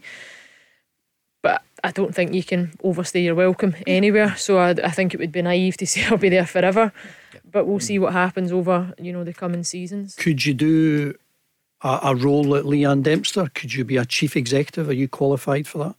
Don't think I'm qualified for it, but I, I think it's a, one of these jobs you that you can work towards. Um, you asked me that the other yep. week, Paul, um, my better half is a, a COO. Yep. Um, I'm sure she would have something to say about that as well. I think yeah. that she balances things off that way. But I think in, in football, when you look at it and like say the job that Leeann Dempster um, is doing incredible. I think it's brilliant to have women in the men's game, if you yeah. like to view it like mm-hmm. that. Well, Hibs um, have gone from strength to strength since she left. Yeah. yeah. I mean, the, well, man, the management at Hibs has been awful. I know. And you look at Queen's Park and the, the job that exactly, they're, they're doing yeah. with her there and, and her mm-hmm. guidance as well. Karren Brady at West Ham. I mean, yeah. they have done. I know they're struggling just now in the league, but the club itself. And so, Budge, another one. Going to speak to her in the next couple of weeks, hopefully for the podcast. Um, get her on the yep. podcast. Yep. Um, in stories that I would love to hear, but I think I've got a lot of work to do on the on the grass for a number of years yet, and hopefully that will be the opportunity. I'm not desperate to be a head coach. You know, as I say, love the job as an assistant. What if you got offered Paul. a presenting role at the BBC? I'd probably crumble and. He's too good for that. Come on, you see. I better. had that had that opportunity yeah, already. Yeah. Um, yeah. I do. Listen, enjoyed the present. That was alongside yeah. Stephen Thompson a couple of years ago. Yeah. Um, I think there's an art to that oh, well. hey, I know it. I, I get. Uh, I fell into the presenting role at uh, Scotsport when Jim Delahunt left. That's right. So you did. Did, yeah. Uh, yeah. did it with Grant. I remember. Did it alongside Grant. Grant yeah. was really the yeah. presenter and controller. I was more. Yeah. Uh, football questions, football, but I did the mm. Champions League stuff, mm. and uh, that was an experience. I find in life, if you say yes to most things, oh. you find out a, an, either an awful lot about yourself or you find out what you're good at or the things that you're not.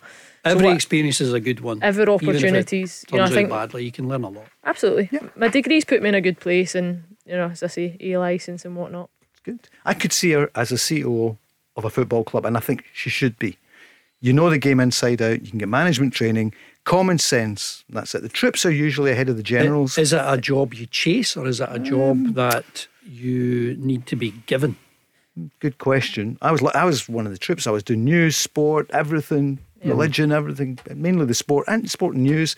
And then somebody saw something in me and said, "Right, we'll develop him." But it was on the so job. That, so that was an opportunity yeah, that you was, were given. That was the late great Jimmy Gordon, Lord yeah. Gordon, and he saw something which was. Uh, he probably regretted it. Well, well, I, I lasted well 10 years in that in. job there. No, but he did, and I didn't realise it. He must have seen something there. Yeah. And I think it's a mixture and being good with people, which you are, common sense. The most important yep. part. Yeah. Well, if you if you don't have that and you're not yeah, willing to sure. work towards that and you don't recruit good people, you won't last very long in any job.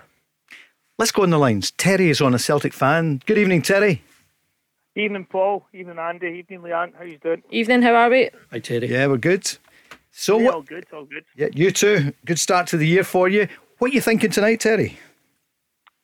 Uh, well, it's just about the obviously the signings uh, in January. Uh, Celtic were notoriously kind of over the years kind of slow in making their mark maybe in these kind of transfers. It's always the last day kind of rating about the midden bins trying to get somebody. the midden, I've not heard that terminology no. for a while. I think the bins have gone now. Yeah. But no, they seem to be getting the business done quickly, and uh, obviously we've done that last year in January, and it made a big impact in January. Like when your Hatates and O'Riley's actually making mm-hmm. the impact right away, scoring vital goals. So I'm just glad we're getting people in early, and we've got a big, well, good strength and depth now. I'm just, uh, I know I'm happy. I'm happy the way it's going with Celtic at the moment in regards to signings. Obviously, Giakoumakis goes, it'll be a, a miss, but I think uh, in Ange we trust, I suppose, in the the new guys he's getting in. That is the point with Ange. Everyone yeah. trusts him. We were talking earlier, Terry, about European football. I know it seems a long way again, but it will come back in focus. Celtic nine points yep. clear, ten when you count the goal difference. So probably Champions League again.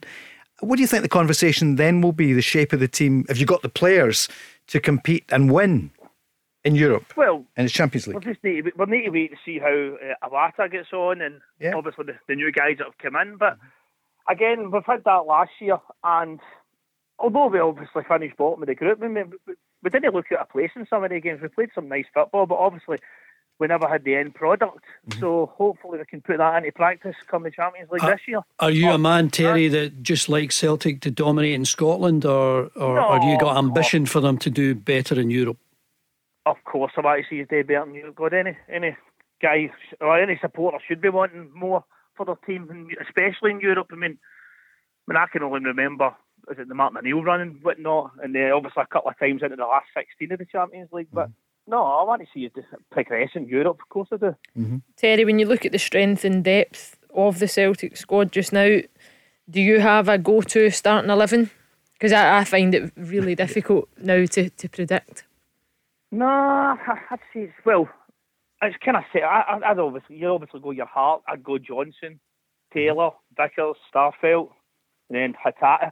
The only kind of one I'd be swapping about the news like your O'Riley and Mooy. Because yeah. I think he's come onto a game. He yep. really has. So Riley took a bit of a dip, didn't he? I think the old firm performance was one that cast light on that.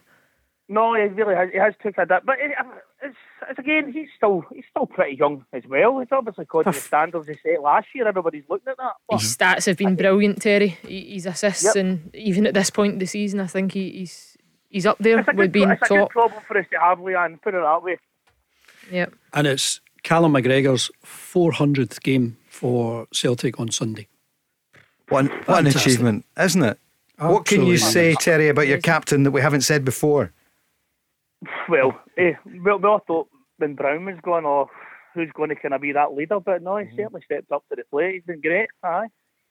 I mean, what age is Callum? 29, 30? 29.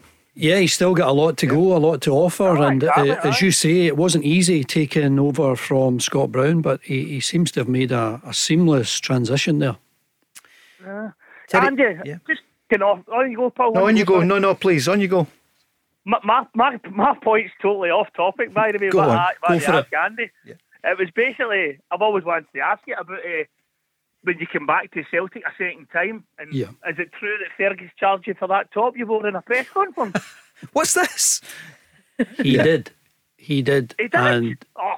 He did. And I remember taking my wage slip. And the thing that uh, made us all laugh that if we ever bought anything out of the Celtic shop, you got a discount. Uh-huh. but there was no discount. on my wage slip. So anyway, I went into I went in to see Tommy Burns about it, So- and uh, I, I I said, "What what is this?" And he he's he, Tommy burst out laughing, and we both went up the stair. Uh, and we, we had a little chat with, with Fergus. So Terry, that's a great question because I've heard it, but I didn't know if it was true. So see in the back of the paper today, you see there's the new player, the So new signing. So is he you're- paying? Do you know how much given- these are? You're given a, a strip. I mean, I turned up in Yeah. my uh, my suit, Uh-huh. but for the purposes of you know Ralph Slater. presentation to, to everyone else, you're you're you're given a strip. Put put the strip on. Wow. And uh, I, wa- I I was given the strip, and then uh, Fergus took that. Billed for it. Benji. Delighted Terry, to have you back. Terry he was on the big money, the new big wages. Don't cry Oh, for him. aye, eh? and then, of course, the double. What a season for you. Well, not at that Oh, time. no, that was because later. that was the. no, he's no. talking about No. '94, That's so that course. was a. 'Cause you that came was in the 87. More, Yeah, that was the yeah, more difficult sure. time. 87, 88, Celtic still had the. That was the first time. Yeah, They yeah, had sure. Big Roy and Yep. Tommy Burns and Paul McStay and Yep. Pat Bonner and Granty who played. he- Granty must have Yep. played about 400 odd games as well. Yep. Um, and it's great to be part of that winning team. Terry, you'll be looking forward to the cup final. What do you feel? I mean, the narrative is obviously Rangers unbeaten at the moment. They only drop points against Celtic. They have to win a cup. Hmm. So for Celtic, what do you feel? The hunger. But but the oh, I think the hung, I think Ange's instilled that in them. Like, we never stop. As the mantra is. So no, I think we've got hell for leather to win everything this year. I think I'm sure they want a treble. That's the first time we've heard it mentioned, but it's it's it's a re- it could be a reality. Yeah, Liam, what do you think? It could be. I think it'll be a cracker Yeah. of a cup final. Um, Rangers seem to be going from strength to strength. The transfer window might dictate that and determine the outcome and, and how far they can kick on under Michael Beale. But I think, you know, I hear the guys like Andy speaking, form goes out the window. When it comes to an old firm, I think it's about who can handle the pressure. Nothing's. Sorry, No, on you go, yeah, jump in, Terry. No, n- nothing's just as I say. Like the only thing that's worrying me is VAR at the moment. Really, in, football. I mean, uh, it, that's it. In a nutshell, it's just you don't know what kind of penalty is going to be given against you or whatever. Uh, It's just Were you at the, at the game at the weekend, some of the Terry? decisions. Were you at Celtic Uh, Park yeah. on Saturday? Oh, that's never a penalty. Did you have Never a clue what was being looked at in the ground? Because I know that's a, a, a gripe with a lot of supporters that when these checks are going on, people don't even know what it is that's being looked at.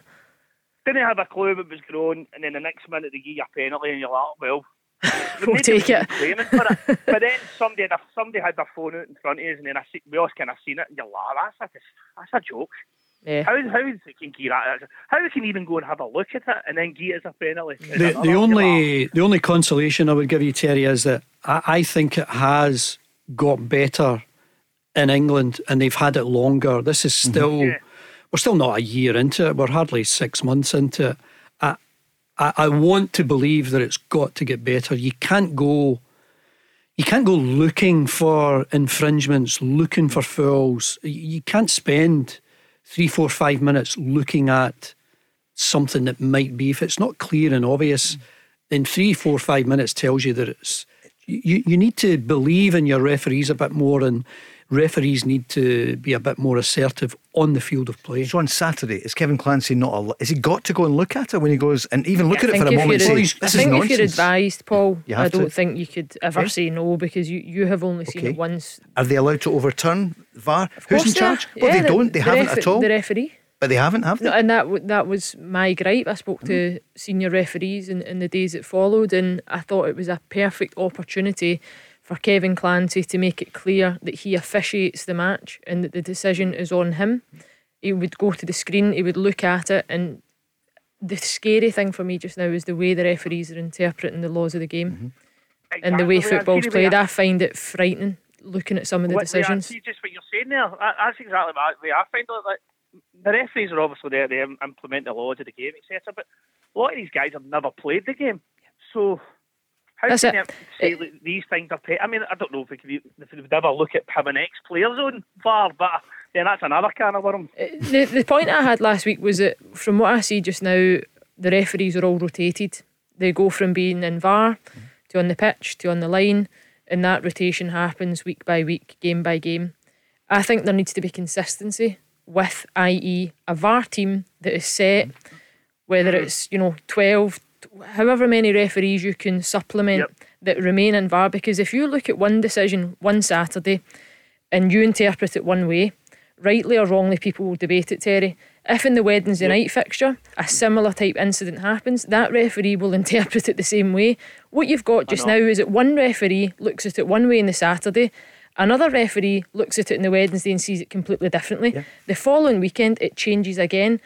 So it, whereas I sit on a Saturday and, and I'm asked to do a VAR, i.e. for the BBC, and you look at it, Yep. at least it's my voice every Saturday that people will debate it and scrutinise my view on it. But I genuinely try and look at it as a, a player, former player. If in that moment, what would I be thinking? And is that natural, unnatural? Mm. You know, is it deliberate? Is it not? It, it, mm. honestly, it's it's terrifying the way that they look at it now. The Could they- types of decisions. Could they put referees who are just retiring? So they've not got the legs for it anymore. They've got all the knowledge. They're right up to date. Then they go into the VAR machine. Maybe. I, I think the referees just now they want experience of VAR. They obviously want experience on the pitch. They want to do European games. They want to do international games. They need to have uh, this experience in their in their home country of, of doing both in order for them uh, to progress. It, it's not been a great introduction, and it, it needs to improve. I think They've- everyone would agree about that. The VAR referee, Andy, and this will be my last comment on it at the weekend, for two minutes 20, searched for a handball. yeah. They're not looking at things. They're looking In my for ear, decisions. I can I could hear what was happening. I was listening to it, I'm watching the game, I'm then looking at the decision, and for two minutes 20, and then for the time it took Kevin Clancy to go to the monitor and make the decision, far too long, searching for infringements within the game now, not clear and obvious. They'll have to change the game and shove on jugglers or something. You- Honestly, this you- is crazy. Look at the to- weather at the weekend. No, it's true, isn't it? Yeah, it's you- madness. I think you've just got to believe it. It'll get better. I Yeah. think when you look back on it at the end of the season, you'll think, hang on a minute, we are looking for things to cause controversy here. And it was many clear, uh, clear and obvious errors up. Terry, thanks for that call. Moritz Jenz is away. He's gone. He's away the loan. Having a ball with it. Yeah. Listen, the loan period is officially over. Moritz Jenz is away. What would you say to him? Just a final word from you, Terry. He's away. He'll be playing um, at Schalke. Oh, well, he should be getting his league medal in May for Celtic. That- that's a good way to end it. The Go Radio Football Show with MacklinMotors.co.uk. Choose and reserve your next used car online today for a fully refundable £99. Let's go! Thanks, Chris, doing the traffic and producing this evening. James getting a well earned break. Leanne Crichton is here and Andy Walker. Should we look at the games at the weekend? Championship first. Uh, Queen's Park top of the table on 40, Ayr on 36, Dundee 35, Partick Thistle on 33. Andy, well, tomorrow night we've got Cove Rangers against Ayr United. United beginning to, well, they've lost a couple of Yeah, I know points. that. I know that Leanne's doing that game, but uh, I fancy an away win. Away win, Leanne, Is this tomorrow night? tomorrow night. Yeah. I'm going to go a draw because I've seen Cove up there. uh, They were stuffy. They get a good result against Queens Park early in the season. Ayr have been they've been going good, but they've they've probably had a wee blip. Uh, I think it'll be a draw. You reckon a draw there? You'll be heading up tomorrow afternoon. Uh, let's look at the other games. So, biggest game, Leanne, Dundee against Queen's Park, Saturday. Dundee Queens Park again. It's another cracker. I actually think Dundee at home You're going for another draw. I could see it. another draw. It's one Dundee, got to win. If they've got any ambition of going up, eh, automatically they've got to win it. And you think they will? No. No. Oh, you don't? You Oh, don't? What, what do you I think? Yeah. Queen's Park, Queen's Park, they'll in the moment, Uh-huh. I think uh, they're on a run, and I think this is we're getting to the business end of the season, and and they're beginning to motor. So uh, that's the biggest game of the championship this weekend. I'm just looking online to see if there's any change, you know, in the transfers. And I see that Andy Walker on the Go Radio Football Show tonight was saying it doesn't bode well for Hibs if Porteous and Nisbet go. So Porteous looks as though he's going to Watford, as we exclusively previewed last week, and Nisbet is in talks today with Millwall. Back to the Championship at the weekend. Um, who else? Who are we going to go? Partick Thistle against Accies. Partick Thistle for me. Um, yeah. Yeah. No, I think Accies uh, they've had a good run. Three games now. It's three good results. They've come through the cup match at the weekend yeah. as well, which is huge. I think they've taken a lot of confidence from that. But I just think the goals that, that Partick Thistle have, have got on their side, and certainly at home, I fancy them. Same. Home win. Same. And Morton against Arbroath. Andy, start with I'm you. going for the Yeah. ton. I, I I like what uh, Dougie Imrie's doing there. Great assistant, and my own pal uh, Andy Millen, who's been around for 100 Yeah, years. Saw him in the- And um, yeah, I think they can get a, a win at the weekend. Mm, I think I saw Dougie Imrie after the game picking up a sandwich and a cup of coffee, uh, and he looked absolutely gutted. Just, I think, over that decision. What do you think, Leanne? Back to this weekend, Morton or Morton, Both? Morton Yep. for me as well. Right. Yep. And Raith Rovers against Inverness. I think that'll be one of the, the closest games of the weekend. I'm actually going to go Inverness. Yeah, Inverness for me. as Inverness well. for you. And then in the top division in the Cinch Premiership, Hibs Aberdeen, massive game. Pressure on both A of draw. them. Yeah, a draw. you wouldn't fancy being either manager, although Jim will be pleased that he's still the manager. So I'm going It's to be fickle, bold. as Yeah. fickle as football is. Yeah. Yeah. I'm going to be bold and I think Aberdeen will do it. If if the players have got anything about them and they know if they lose, the manager's gone, surely you'll see a a cup tie atmosphere. Uh, they'll be on top of their game. And if Hibs are without uh, Porteous and Nisbet, as looks likely, I think they're big shoes to fill. So I think Aberdeen can do it. But it only really postpones the what I think was probably inevitable because the next time they lose, um, you know, the fans will be on his back again. But you said earlier, home record is good. They play well at Yeah. home. Different team. yeah, yeah. I just don't understand. It's weird. And you also mentioned about you know Brora Rangers. I remember Hearts racing away with the championship, and the Jambo I- fans wanted him out. Paul, I was at Tynecastle last week and a Mm-hmm. Hearts fan mentioned to me about he's still not forgiven uh, Which is Robbie Neilson for that for that defeat. I spoke about Hearts That's last week when I was on, Paul. And, and honestly, I cannot believe how much criticism that Robbie Neilson comes under. The job that he- he's carried out, even this season, when you look at the players that's out, the now, ha- you know, Halliday, Halkett, Gordon, Haring, Gary Mackay, Stephen, and they're still so dominant.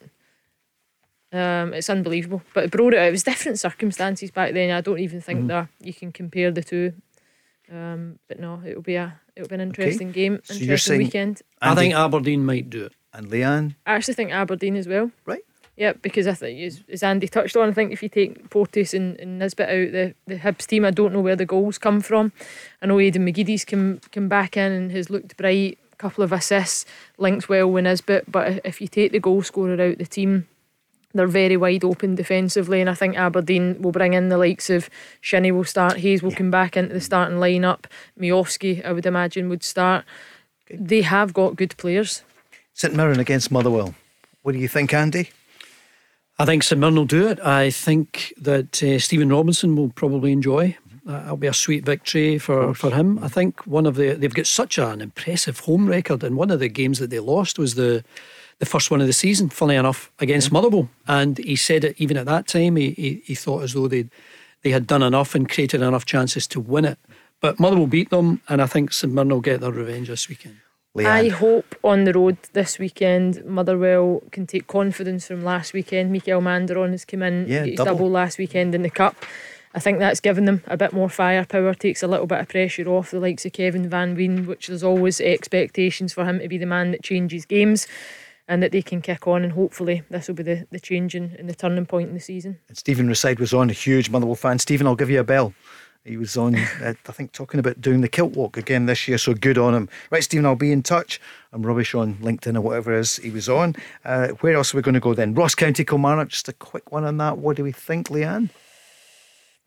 Kilmarnock for me. Right, so I think County are really toiling. You think I it's think now Kyle, that Kyle? Lafferty back in as well for Kilmarnock gives them. I think any teams that, that can go and score goals, and it, it sounds like I'm stating the obvious, but it, it's what wins you football matches, and I think Kilmarnock might just have that over County at the weekend. Andy? I'm going to go for Ross County, and that will mean yes, four clubs will be on 20 points after this weekend because I think Motherwell will lose, Yes. and I think Dundee United will lose on the Sunday. Right. You would have four clubs on 20 points. Can you ever is- remember that? That's It's remarkable on what, match January. day 22, Yeah. 23. End of January. Wow. So okay. that, that would be that would really shake it up a bit, and you might even bring in uh, the likes of St Johnstone. The likelihood is they won't get anything at Ibrox. Okay, that's he's he's given us his prediction for the Celtic game on uh, Sunday. Liam, what are you thinking then? So those are the Premiership. Livy against Hearts. Now David Martindale, what a job he does. This Bobby could be one of the ties Yeah. of the weekend because I think everyone is expecting Hearts to win. I think is it the last two or three games. I don't think they've got a result against Livingston. Stephen Bradley looking really good for Livingston, signed um, from Hibs. So not to to go and uh, dampen things, but I think it will actually be a draw. Going to- a draw, score draw. You reckon? Yeah. A draw because I think Livingston Yeah. are so good, so good at home as well. Andy, what do you reckon? Yeah, they're, they, they've won five at home, but they've only scored 10 goals at home in 10 games. I, I mean, remarkable. They scored four at uh, St Johnstone recently. But I do think Hearts have, have got their number and I, I think they can win it by a goal. Okay, and uh, the biggest two, of course, so on Saturday, Rangers against St Johnstone. Happens so many times, doesn't it? Teams play in the cup, and then. Uh, so, what do you reckon, Andy? I, I reckon Rangers will build on the win that they got last week. It'll be a better surface, you would imagine. Uh, you've got Todd Cantwell making his debut. I think um, I think Rangers will win it by a couple of goals. I think Yeah. Rangers as well. Yeah, I don't think it will be easy. I think St Johnstone gave a good account of themselves in the cup, but at home, I think it'll be Rangers. And Cantwell spoke about why he signed for Rangers. You know, I've, I think I said yesterday. You know, I've always been been someone that wants to win, and obviously it's embedded in Rangers to uh, to win games, and you know it's something that I accept as a challenge, and uh, exactly that. You know, the European opportunity is is fantastic. You know, every player wants to play in those sort of competitions. So yeah, I'm just looking forward to getting going. So he should play on Saturday. And if Rangers, as expected, win against St Johnstone, it narrows the gap to six points. So Sunday, Dundee United against Celtic, your game, Andy. I'll come to you in a moment.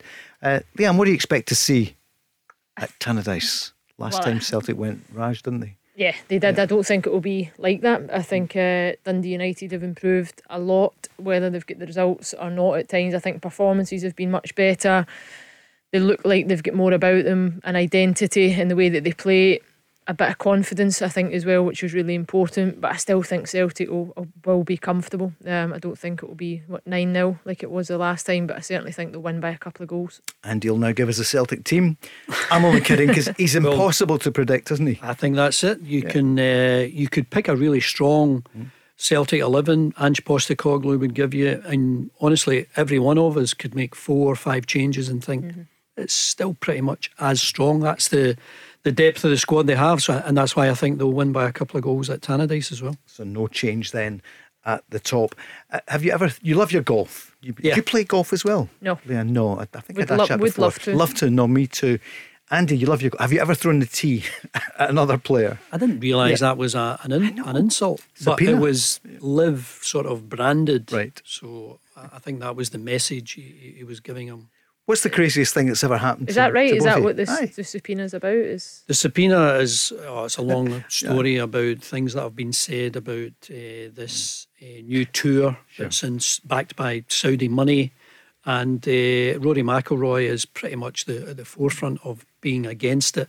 And of course, you're getting all these uh, Sergio Garcia. Yeah, uh, sure. Rory's I know. out with him as well. The Yeah. Ryder Cup is coming up, and it's Ian Poulter's part of it. They it's do a- all this to draw It's an extraordinary story. it? It's What's like- the The golf pettiest- used to be the we're all pals, Yeah, we're all sure. very uh, you I know the club. courteous But then to it becomes boring and people don't invest in it emotionally. If you make a drama and everybody has a character and you buy into it and he's falling out and she's falling out, then we're This all is- heavily invested and we're something new. watching the news. This is something new, which I'm, I'm actually enjoying. Enjoying bringing it.